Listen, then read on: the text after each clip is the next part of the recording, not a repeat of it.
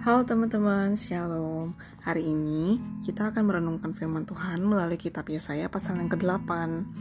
Teman-teman, teman-teman udah baca belum? Yesaya pasal yang ke-8.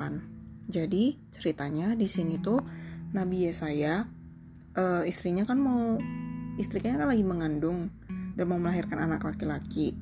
Nah, Tuhan berfirman kepada uh, Nabi Yesaya namailah dia Maher Syalal Hashbas. Nah, namanya janggal banget kan. Nah, tapi ternyata ini adalah sebuah nubuatan.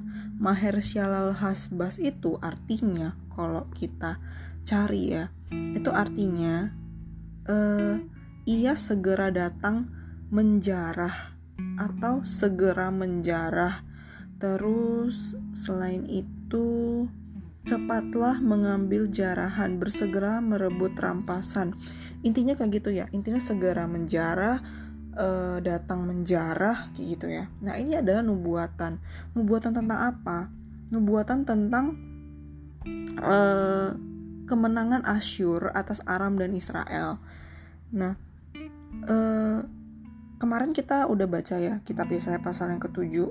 Ketika uh, Raja Ahas diberitahu oleh Tuhan sebuah janji, sebuah pertolongan daripada Tuhan.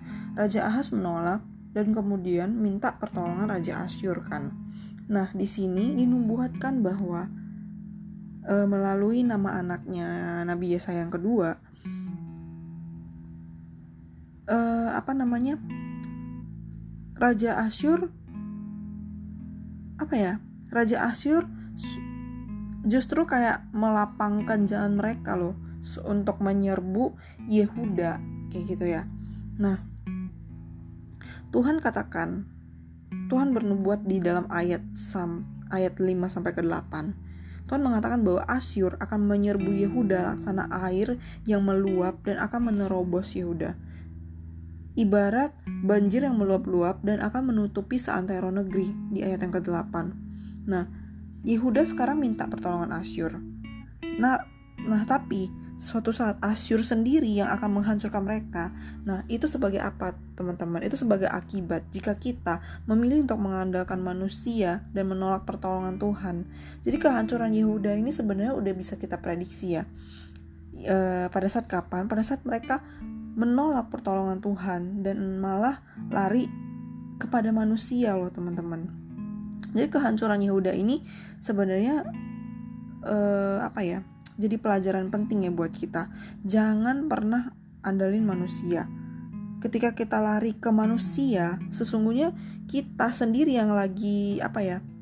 menutup pertolongan Tuhan dan membuka jalan untuk uh, orang yang kita minta ya tolong itu tadi yang nanti akan menyerang kita, menjatuhkan kita, menghancurkan kita gitu kayak ibarat senjata makan tuan gitu ya. Jadi kita blunder gitu loh. Nah, jadi apa yang harus kita pelajari, apa yang harus kita kerjakan?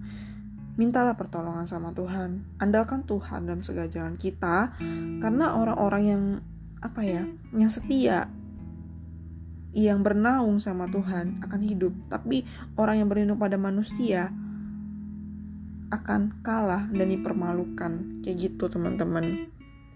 Jadi uh, semoga kita selalu bisa mengandalkan Tuhan dan selalu percaya dan selalu sabar kalau Tuhan pasti memberikan kita jalan yang terbaik ya teman-teman. Semoga memberkati